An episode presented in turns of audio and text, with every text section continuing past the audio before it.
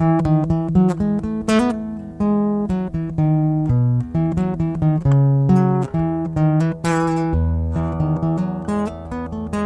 the morning, my friends, how are you today?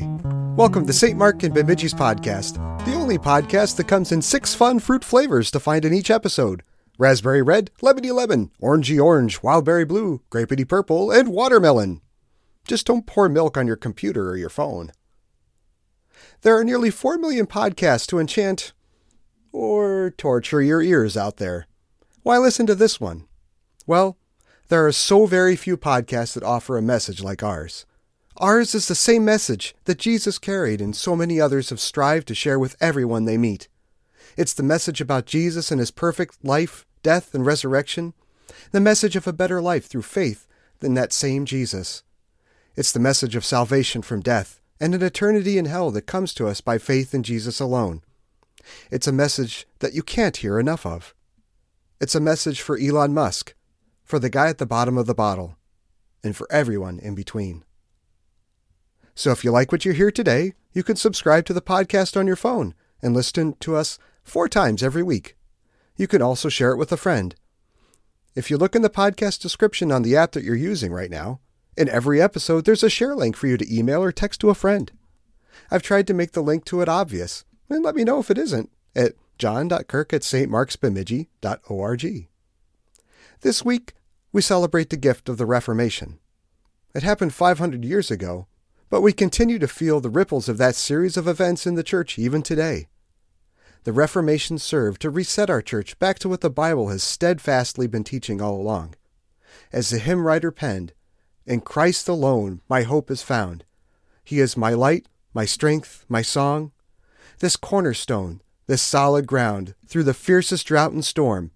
What heights of love, what depths of peace, when fears are stilled, when strivings cease. My comforter, my all in all, here in the love of Christ I stand. So seriously, put the milk down. It won't do your listening experience any good. Let's listen to today's devotion. In the name of the Father, the Son, and the Holy Spirit. Amen. John chapter 8 verses 31 to 36 so Jesus was saying to those Jews who had believed in him, If you continue in my word, then you are truly disciples of mine, and you will know the truth, and the truth will make you free. This is my text. In the name of Jesus, Amen. So Jesus says what he says to the Jews who had believed in him. The doctrine of Christ to continue in his word demands more than just an initial acceptance and praise of it. Sure, it's easy to believe in the beginning. Just repeat the words after me, just memorize a few Bible passages, just show up kind of regular, maybe even volunteer once or twice. No, when our dear Lord Jesus Christ told us to repent, he meant that one's entire life be one of repentance. Not reform, not turning over a new leaf, not getting your act together, not once in a while or every now and then. Repentance. That is to live wholly in the word and promises of Christ. Where can you find people who are in constant uh, touch with Christ's word, who are in Christ's word all the time? Well, how about in Christ Jesus himself, in the preaching of the word of God incarnate? How about in those who are in true faith, in those who trust in Christ in all things because they believe and confess the truth that he truly bore their griefs and carried their sorrows to the cross where he bled and died to wash their sins away and reconcile them with God the Father. And, and not only theirs, but the sins of the whole world. You can find people like this whose craving for his body and blood in the Lord's Supper consumes their lives, that, that wild horses couldn't keep them away. You can find people like this literally hanging on every word of the gospel read and preached, on every word of the absolution's restoration to baptism. You can find people like this who have been, past tense, transformed in the renewing of their minds as they persevere in the doctrine through cross and suffering.